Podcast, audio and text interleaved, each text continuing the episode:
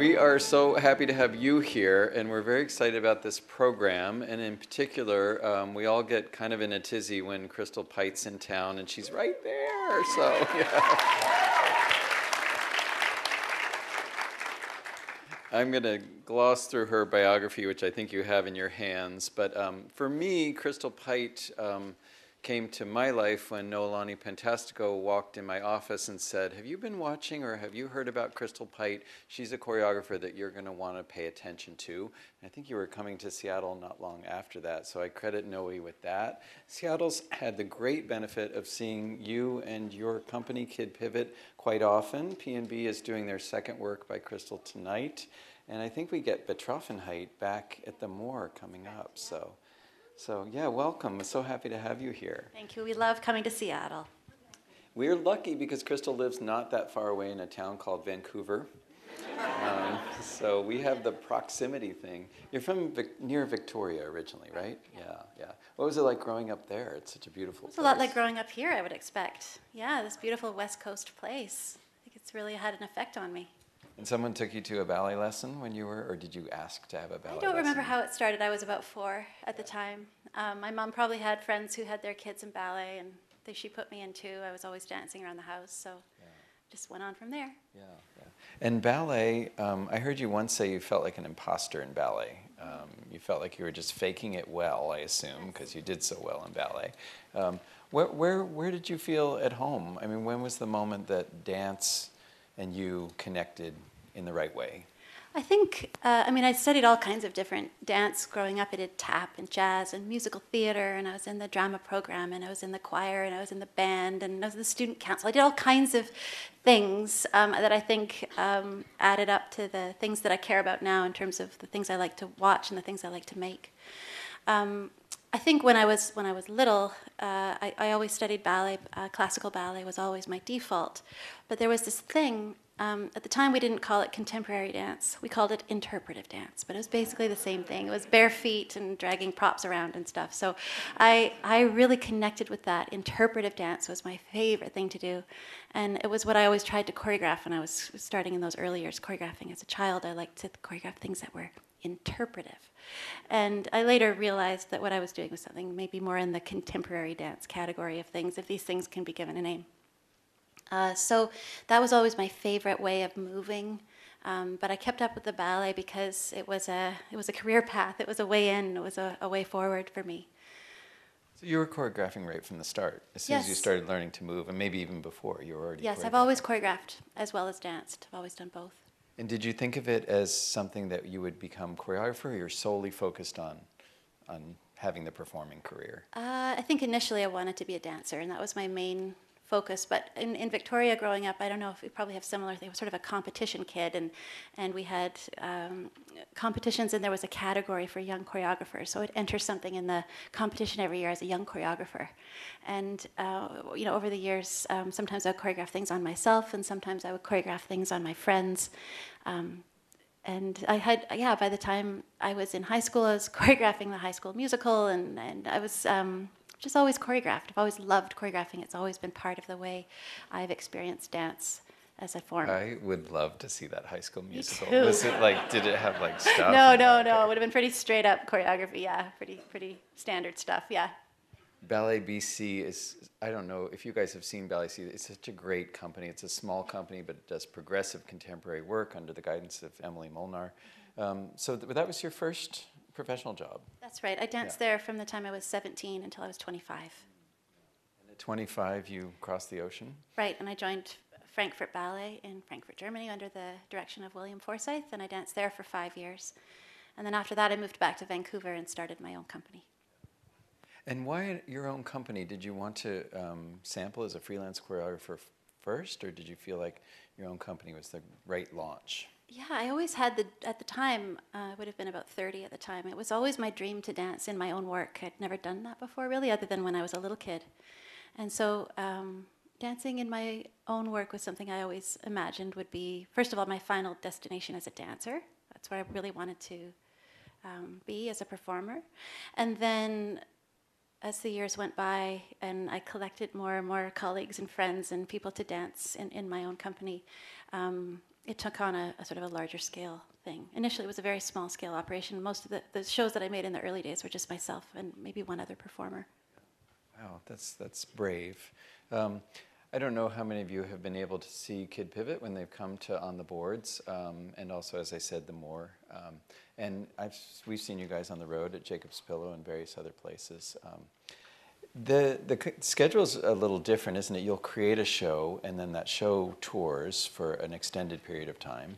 Right. Um, and when I make things for my own company, I tend to take a longer time to make them. So it may take, you know, from the first meetings to the actual premiere, it can take two years on and off, different phases. Um, whereas in the context of a ballet company, it's usually you know four or five weeks from the first rehearsal to the performance. So it's a really, really different time scale. Um, so with my own company, I like to take that that longer period of time, and then once the work has premiered, yeah, we, we tour it, so it can it can be on tour for four or five years, and and I always try to choose carefully the content that I work with in, in any work that I make, but particularly in the context of my own company, I try, try to choose very carefully what kind of a show we make because whatever we make, we're going to be living with it. And not just me, but all the dancers in my company and all of our loved ones and everyone that's like surrounding this thing. We're going to be living with this show and with this content for, it could be five, seven years. And each time you create a new work, are you working with the same dancers or people come and go, I suppose? People come and go a little bit. I've had the same, pretty much the same group for the last 10 years or so with some variations, but uh, it, I do change it from project to project depending on who's available and what we want to work on. I think that's so interesting. Are they like, Crystal, what's the next project? Because I'm deciding if I want to do it or not. I don't like that one. I'm not going to do it. So. The thing is, is we never really know what the next project's going to be until we make it. So it's always a leap of faith. Do you find it restrictive? Because I know ballet companies, even at PNB, we would say we would expect a six-week period for creation, and then we've sort of worked it down to four weeks now. We want choreographers to work in four weeks, and it's all sort of a demand of budgets and timing. And do you find that restrictive? Yes. Yeah. Sh- I mean, that's the, the short answer, but it's it all it's all about expectations and and you know your your uh, level of ambition and um, time management skills and those sorts of things. Yeah. Um, with, with some recent works that I've done, some large scale pieces that I've made uh, for ballet companies, I've been working with a group of students in Vancouver uh, associated with a school called, called Arts Umbrella, where I'm art, artist in residence, and I, I use their studio space and I, I run kind of a choreographic mentorship program there. And I also have access to the students, so I've been able to kind of workshop ideas with the students before I've gone to these big projects where I've had to work very, very fast, very efficiently. So I've been showing up at these ballet companies with sort of, you know, 10 minutes of actual choreography that I pick up and bring with me. Um, and that takes a, takes a big chunk out of the, the, um, the stress, for sure. I um, will want to talk about Plot Point um, tonight, of course. Um, but before we do, Probably the first large scale classical ballet company was that National Ballet of Canada for Emergence. That's right, yes. And wh- what was it like when you walk into that sort of hierarchical setting with that big a cast as opposed to what you'd been working with with Kid Pivot? Yeah, it was. Um, I was I was braced for it to be more different than it was. Um, I was nervous about entering that other world. Um, I never danced in a big ballet company myself, so I, I didn't really know what it would be like being there um, yeah, and working under the, that kind of hierarchy and that, that structure. All the, uh, the, the rules, the schedule, the union, all, so many things that I had never really encountered in, uh, previously. Um, but what I discovered is once I actually just got into the studio with the actual dancers and just started making actual choreography, it was all very normal and very familiar and just like everywhere. So that was a relief. And uh, and and it was a large cast. It was 36 dancers in that piece, and I was also expecting that. Imagining myself, I'd never worked with that many people before. I imagined that I'd be standing on a chair with a megaphone, you know, in the studio trying to. But it wasn't like that at all. It was very, very manageable and approachable. And since then, I've done pieces that were 54 dancers, that were 66 dancers, and similarly, quite an intimate experience, even with that many people in the room. I think dancers are just good at being together in a space and and listening and connecting and being present. Um, not always, but with you they are. so. Sorry, are there any dancers in the audience? oh, yeah, there's one. Um, but actually, it, seriously, um, there is an environment in the studio when you're working that is, I think, unique to you. Um, it feels collaborative and it feels supportive, and I think every dancer feels that you're invested in their success and their collective success. Um, is that you? Is that something that you aim to do in the studio, or it's just who you are? I'm not sure. I always just feel like I'm reflecting back what I what I receive. So maybe I've just been lucky. Yeah, I've, I haven't seen you in the front of the room with the megaphone once. No, that's true. but you're you're moving around, encouraging, guiding um, in a way that empowers everybody. I mean, I like a like anyone. I like a positive environment, and I feel like I do better when there isn't any conflict in the room, and that everyone feels like they can give the best of themselves and they feel support. I think it brings out the best in everyone, which then just brings out the best in the work. And that's not to say there isn't conflict in in the production itself, and in, even in the bodies, and that there's we, we need conflict. We need to build tension with that. But in terms of just relating to each other in a space and trying to make something together, then I'm trying to cultivate, like, or create the conditions for um, for people to feel respected and, and safe and and trusted and all that. Um, Flight Patterns was a, a, rather large project and really addressed an issue that our world faces today. Can you tell us a little bit about that for the Royal? So, Flight Pattern was a work that I just created at the Royal Ballet in, in London just this past March. And uh, like actually like plot point it began with a choice of music.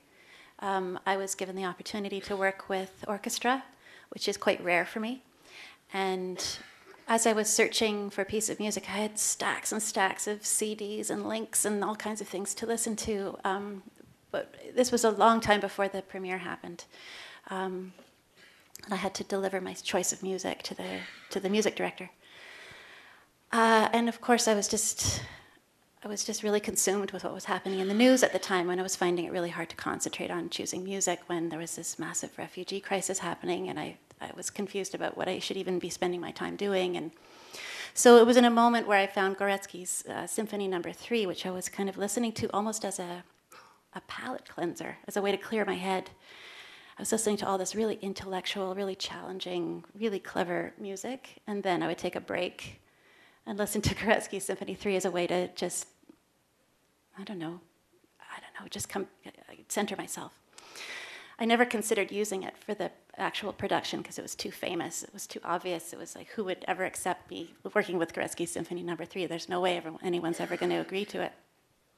But then when I listened to it and thought about current events, I realized that through that music there was a way to connect what I was wondering about in terms of the humanitarian crisis. I want, and, and this, through this piece of music, wondered if I could, if that could be my kind of way in to that content. And, and as it turned out, uh, the music director and the artistic director were totally on board with me using this piece, despite its fame.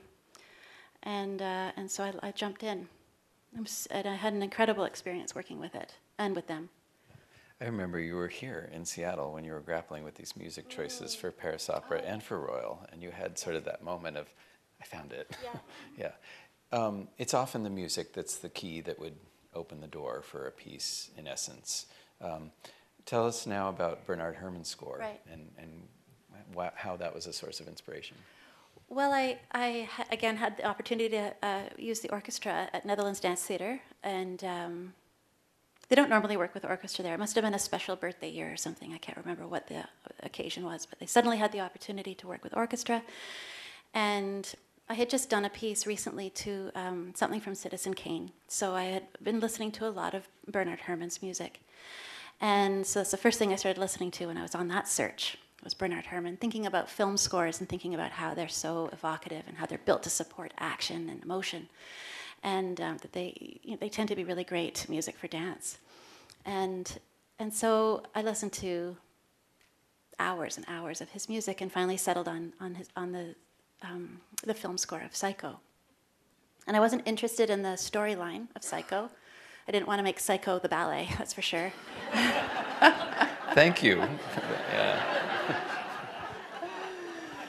Um, but the music, as you'll hear, I mean, everybody knows the famous shower scene music. You know, everyone can sing that probably. This whole audience could probably sing that together, right? We don't want to hear that. We don't want you to. But Um, you can imagine it. And so, but the rest of the, the rest of the score is so beautiful and so powerful and so evocative. And so, because of the choice of music, I started thinking about screenplay and um, what is screenplay, and is it something that I could translate into choreography?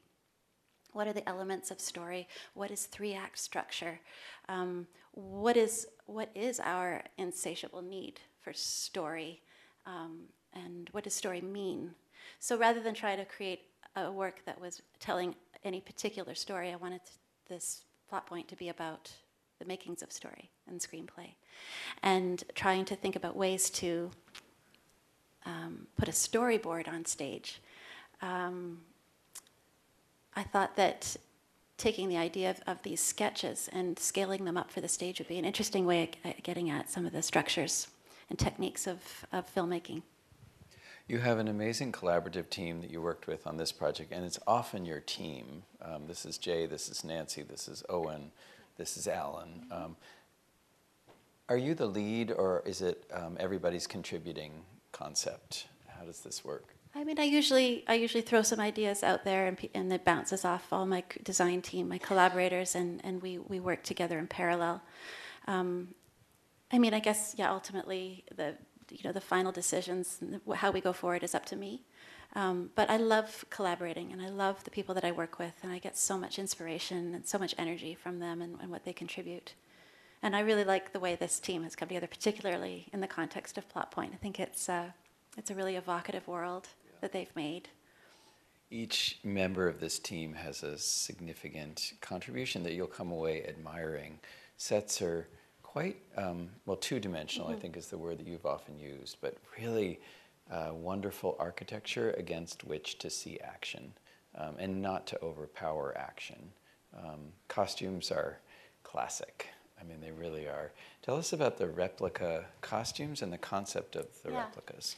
Well, when I was thinking about making a, a work about a screenplay, um, I started by doing what you're supposed to never do, which is make a make a storyboard before you have a story and build a maquette before you know what your what your storyline is. But that's what I did, and um, I was working kind of with tropes. I was working with the the grifter, the, the con man, and his sidekick, and a couple of thugs. And I was working with uh, Mrs. Jones and, and, and Mr. Smith. Oh, was the other way around? Mrs. Smith and Mr. Jones, and a kind of story of adultery between them, and uh, just sort of tropes and kind of classic storylines that I thought I could um, use as a starting off point. And Jay and I made a, a, a maquette. Um, and we looked at the maquette and we looked at these these people in the maquette, which you know those little um, white plastic people that you'll find in an architectural model that are there to kind of show scale. So that's what we kind of had in this essay. That's what I want them to look like. I want them to look like those little white plastic people. And so there's a group of, of characters in Plot Point that look like those little white plastic people. And they're there to show the, the basic, basic plot points of the narrative. And we, we kind of we use them as a way to structure a storyboard.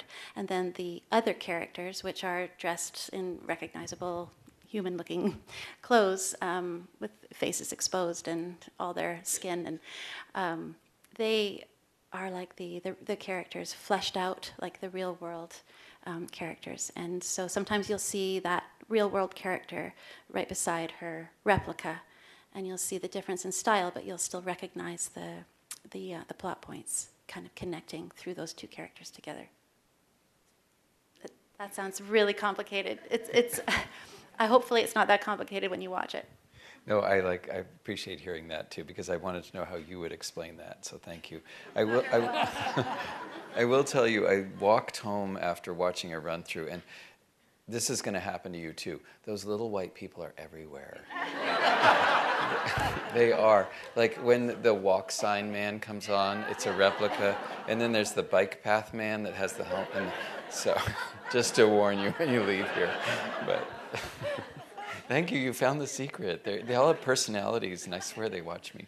Um, what is a replica? I mean, as an extension of a fleshed out human, um, how is a replica different in its action or motivations?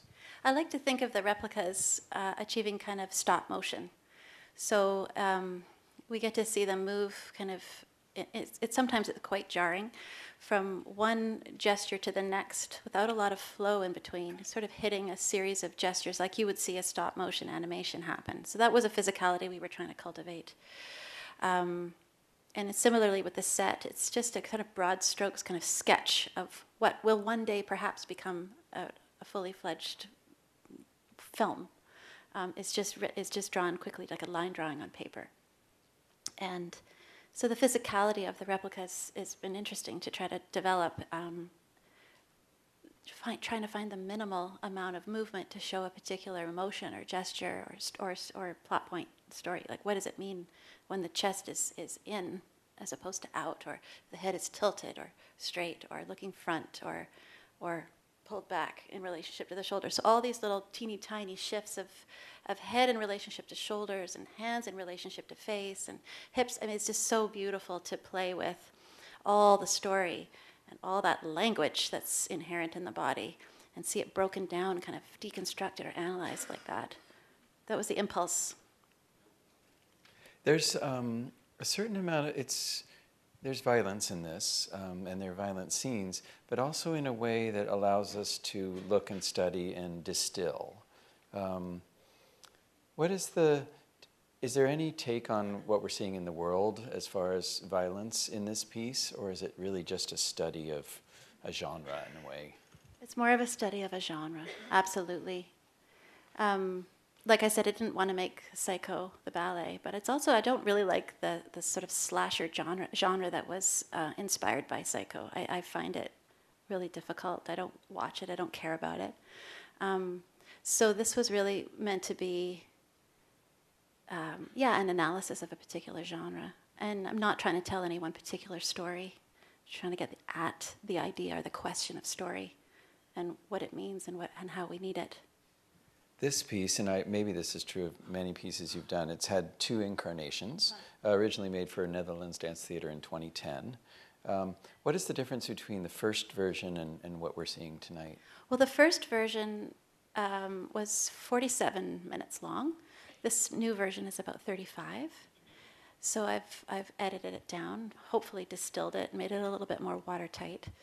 Um, there was a a whole storyline that was in that original production that I just took right out because I felt like it wasn't necessarily adding anything more to the to the work. Um, I've yeah, just ch- internally changed a lot of things within the scenes to try to find more clarity and um, more specificity in the movement, but also more connection between the replica and his or her character double. You're working with dancers that you've worked with before, many of them in emergence. Um, how do the dancers affect that process? Do you see a body and go with where it's taking you? Yeah, I always try to work with the person that's in front of me in the moment. Um, it's always a it's always a a dance between us, right? It's like I'm trying to to um, propose what I would like, you know, through out of my own body or out of um, just through just through words. And then they have their also their possibilities in their bodies and also their limitations. And so it's trying to figure out where we can meet in between. And i like to i like to try to deliver the skills and abilities of the person that's in front of me. That takes time though. We don't always have time to do an in-depth analysis of, of all of that. But um, yeah it's been it's been such a pleasure to to bring this piece to life again through these dancers, and they're so earnest and committed and um, and skilled and precise and consistent and. And on behalf of the dancers who are and aren't here, the pleasure is even more on there, and they're thrilled with this process with you, I know. So thank you for that. You move so beautifully and articulately in the studio. Are you still performing? No, no, okay. no, I don't perform anymore. I don't even warm up anymore. I haven't, yeah, I haven't really danced for real since, you know, about seven years. So I hurl myself around every once in a while, but it's at great cost. it's like, it's like some part of me still remembers how it felt so I can kind of I can show just about anything once. that's it. And you just bring in the curtain. The yeah, curtain. yeah, that's right. No, I do. I miss I miss dancing and I miss performing, of course, but I don't have time to train anymore. And, and it's it's you know when you're spending more time in physio than you are in a studio, then yeah. then it's not healthy. I'm also amazed that your contribution is obviously as a choreographer, but in every aspect of a creation or a piece, you're hands on and investing, and, and some choreographers aren't. Some choreographers are tasking a lighting designer to fix that problem, but your level of detail and commitment is that that's who you are? Is that something you saw others do? Was that Bill Forsythe's example? Was I guess so. I like. I always think of it. I always think of every aspect fr- at every stage. So when I even have the first idea of something, I always think of it as a as a thing that exists on a stage with lights and sound. And gosh, I always think of the the, the whole picture um, that's present from the first moment for sure. Um, and even as a as a kid on this on this you know the auditorium stage in my elementary school. You know those lights that you have back where they have like you turn them on and there's like the green one there's the red the blue and the yellow lights and you can flick them on? And you could you guys you probably didn't do that in your in your schools did you?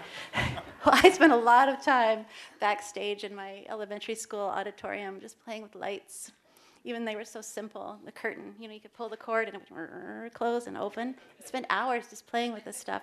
It's always been part of um, how I've thought about theater and I thought about making things for the theater. Uh, from those early silly days of flicking switches to what I do now, which is to collaborate with a lighting designer. I totally want to see this high school thing. musical. I just know it's it's, like, it's not your average high school musical. um, you have a lot coming up. I know you're headed to Chicago. You have a full evening with Hubbard Street, a company. I don't know how much you've worked with Hubbard Street before. Is it quite Mm-hmm. Just a bit? once before. Oh, just once Yeah. before. Okay. Tell us a little bit about that evening and what it's like working with them. Oh well, uh, Hubbard Street in Chicago. They um, they're doing a full evening of my work in, in December. It's three different pieces, uh, two that I made for my own company, um, and a third piece that I made for Cedar Lake Contemporary Ballet uh, when they were still going back in 2011. I think I made it. It's called Grace Engine. It's a work for 16 dancers. So um, they're working on it right now as we speak, and I'm um, I have some lovely colleagues that are there doing the work of remounting those pieces for me. And then I'll go back and, and uh, do the final staging and cheer them on for the performances. But they're, um, yeah, they're, they're con- it's a contemporary company, so a very different style of dance or style of movement, and, and so therefore a different style of work that I chose to give them. Can you talk about any other future projects? Future projects? Yeah. Well, the, what I'm working on right now mostly is, um, other than Plot Point, which is coming soon, um, is uh, a work for my own company, the next show that I'm making for my own company, which premieres in 2019, so early 2019, but I'm at the first stages of working on that piece. I'm collaborating with a writer, playwright, Jonathan Young, who is the same writer that I collaborated with for Betroffenheit. We co-created that work, and we're going to co-create this one and I there's I mean there's there's a lot to say about it, but maybe if I could just keep it short, I would say it contains. It's not the only thing, but it will contain a farce. We're working on a farce, a political farce, that will be part of the show, and it's one aspect of a polyphonic work. So stay tuned. It's a great trailer right there. So um, I will take questions from you guys, but I just want to give another shout out to C. Betroffenheit when it comes back to Seattle at the Moore. Um, it, it is intense, it gets under your skin, and it is dripping with brilliance. So um, don't miss it, but maybe take a melatonin before you go. You'll be fine. So. yeah, yeah. Questions? Must be one. Yeah. Andre. Um, um, my modern teacher, Eva Stone, she, she watched one of your rehearsals and she heard you use the word brittle. And she really liked that, so she wanted to know um, what your other favorite words are to help dancers understand the textures that you desire. This is this is a student of ours, Andre, in the front row, and he's remembering uh, our modern teacher Eva Stone had quoted Crystal is using the word brittle to inspire a movement. And what are some of the other words you might use? Hmm. Brittle. Well, when we were talking about being brittle, we were talking about the replica and this feeling that they, they were made of glass, or that something that they could, that they could break, or they would be turned into shards, or um, and so that was a kind of way of breaking movement down into things that felt like I'm thinking of other words right now, like jagged or um, breakable. uh, then there can be, um, gosh, yeah, I would use a lot of words. I'm trying to think what else I might use to get someone. Um, like I remember today just asking Will and Kyle if they could be more noodly, like so when they when they hit each other at the height when they smash into each other that they would smash like glass, and then as they're descending to the floor that they would turn into noodles, cooked noodles, overcooked noodles. I should have said that. Maybe that's what I missed was the cooked part. I'll tell them that before the show. Cooked noodles, and then it's another. Trying to think of another image. Um, then there's like things that are more to do with character, like uh, curiosity or desperation, or feeling the feeling of being destabilized or um, flattened, squashed. I also love to talk about degrees of pressure in the body. So um, you can fall to the floor, or you can fall to the floor was if you feel there's upward pressure coming from the earth. So it's hard to get down, like as if it's you have to push your body into the like the way you would push down on a bicycle a bicycle pump when the when the tire's really full and there's that last couple of like pumps that's like that's the feeling that you want to have in your body as you're trying to get down to the floor. It takes that kind of work. He's practicing right now. I don't know if you can see him thinking it through practicing the kind of work that it would take to get low. Just some examples. I'm going to jump in with a question. What what are you reading? I'm reading um, this is going to be a giveaway to the farce thing but i'm reading um, the government inspector the play by Gogol. It's being performed here. It just was performed here. Did anybody see it? Did anyone go? What did you think? You loved it? Why? Like what was no, but why was it what was good about it? What is it? Was it the production itself?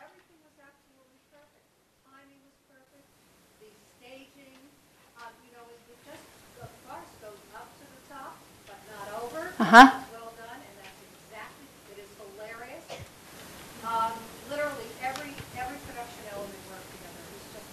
That's great to hear. That's very inspiring. That gives me some hope. That's great. Other questions? Thank you for being here and supporting the ballet. Yes, Sandy. You were talking about um, using film scores because they are designed to support something. Okay. And I'm wondering, since um, you didn't want to make Psycho ballet, mm-hmm. but you're using a score that was designed to support that process, that torture. Do you, when you were making this originally, did you feel that the score would would send you in a direction like that because that's what it was originally designed to do? Did you have to impose a new a, a, a new attitude on mm-hmm. it almost in order to not have it take you by the hand and lead you down that path? I'm going to paraphrase quickly and poorly, but um, really that the psycho score is an action mover and has its own plot that sort of carries with it. And how did you battle that or embrace that? Yeah, I wondered if the music, like you, like you're wondering, it, does the music become a kind of map that forces you down a particular road in terms of content or storyline? Um, and I found that it didn't. It is full of suspense and tension and conflict and all those good things, but I don't feel like it pushed me I also don't know the movie very well. I've never been able to watch the whole thing. So I wasn't also forced by my own associations into a particular direction. Um, I just found it, uh, it supported the, the things that I wanted to create on stage, but it didn't force me into any corners. Yes. A question about your inspiration obviously comes from music. Is there any other source of, inform, uh, inspiration that you use from time to time besides just music? Recognizing Crystal's inspiration from music, and are there other sources of inspiration? I would say it's actually more rare for me to start with a piece of music than it is for me to start with a content or an, or an idea. I usually start there first and then find a piece of music that will fit that. But there have been some occasions where I've had the opportunity to work with an orchestra or an actual piece of music that already exists has been offered to me. Can you choreograph something to this? Yes, I can, or no, I can't. I, I, it depends. Um, but I'm, I'm inspired by, oh, by many things. I'm inspired mostly by, by big questions. I like, I like to tackle um, content that feels like it's uh, beyond me. Feel, I like to feel, well, I don't like this feeling, but I know I make I know I'm going to make a better show if I feel like I'm not smart enough to make it. You know, if I feel like the whatever it is that I'm trying to evoke or share when it feels like it's just a bit beyond my reach, then I then I feel like I'm in fertile territory. It's not comfortable at all, but I do like to be there. Um, so I, I like to work with big, unanswerable questions, things that um, that I don't understand or that maybe actually can't be understood. Um, I'm charged up by that. And the more, I guess, the more I do this, and um, I guess the, the more careful and um, consequent I'm being about the things I choose to work, the, the ideas that I choose to work with. Did you have a question? Yeah, one of those special words in the streaming studio rehearsal that jumped out at me was when you told the, uh, the dancers to be like hieroglyphic. And I was wondering if that, you were, actually, that was a reference to those images in Egyptian wall paintings with sort of two-dimensional painting. This gentleman referring, we live streamed a rehearsal with Crystal just a few days ago, actually, um, and there was a reference to hieroglyphics. Um, is that from Hmm, When we were June? working with the uh, the physicality of the replica, um, I was thinking about how the the um, first of all the set elements are are flat; they're quite two dimensional, and I was wondering if the dancers could cultivate that kind of um, aesthetic in their movements. So thinking of like a flat plane and thinking of everything happening inside. So all the little shifts happening within a, a flat plane. Um, there's also one scene that you'll you'll see tonight where there's a, a woman who is um, entirely in black, so she looks like a shadow. And then she becomes very do, just two dimensional. She's kind of silhouetted against the rest of the action. And so I was trying to particularly cultivate her two dimensional quality. And in that sense, I was thinking of hieroglyphics because they have that they have that thing, you know, that thing that they do. Their feet, you know, their feet are always like this. Like, yeah, you see the whole, yeah, and the nose, yeah. It's interesting, they didn't know how to draw a frontal foot, so that's why they did it that way. Yeah, it's just- hard to draw a frontal foot. Have you tried to draw a foot that faces that way? It always looks like a stump. Yeah. yes. Aha, harking, yes. Your great response to the unanswerable questions. What are some of them? Um, things like the question of suffering. That was a, um, what we were searching. Um, we were, sorry, not that we were searching. Of course, we're always searching. But um, it was the content we were using um, as the source for Betroffenheit. It's a question of suffering, um, which I would say is probably the same question when I was working on the piece about refugees uh, recently, Flight Pattern. Um, the question of what moves us, um, the what it, um, what is God? Big questions. Where wh- what are we? Big big questions. Um, so many things. It depends on the project. It depends on the project and depends on the people that I'm working with and and what I'm willing to reach for. I'll take a last one if we, yeah, in the middle, in the back. When experiencing a creative block, what are some go-tos for you to get out of a film? When experiencing a creative block, what would you go to to get out of it? Um, so many things. Uh, sometimes just to take a break, to go for a walk. Um, sometimes to just work harder. Sometimes to stop that thing that I'm that I'm stuck on and just work on some other aspect. Like uh, it could be um, refining something that I've already made, just refining and defining something, or it could be um, researching something a little further. Um, sometimes I'll I'll just if I'm in a studio full of people and I'm blocked, I'll, I'll try to delegate, get everybody busy doing something so that I can have a little bit of space to think. Um, it's particularly in those um, in when I'm in a room surrounded by a lot of people and I have a block that that's the most difficult. It's okay to not know what you're doing when you're alone and you're just in front of your notebook, but when you're in a room full of people, it can be really, really hard not to have a moment of not knowing. So, um, one of my coping strategies for that is to just get people busy, kind of delegate and get them busy so I can have a, a moment to think. Um, a nice strong cup of coffee will sometimes help. Uh, and also just changing up what I'm working on. So if I'm working on text, then I'll ch- change it up and work on, on actual choreography. If I'm having trouble bu- building up um, physical material, then I'll focus on sound. Like, see, I'll just be searching for a sound that might inspire me. Um, and sometimes it's just just trying to stay in it, stay in it, just keep trying, just keep trying, keep. I mean, I do, I do believe that. I do believe that I can, if I just keep working on whatever it is, I like lean into the sharp point, that eventually something's going to give. Um, it, it usually helps. It's been an inspiration for us to have you with us these weeks, and we're looking forward to tonight. And you're so articulate sharing your time with us. So thank you all. Thank you, Crystal.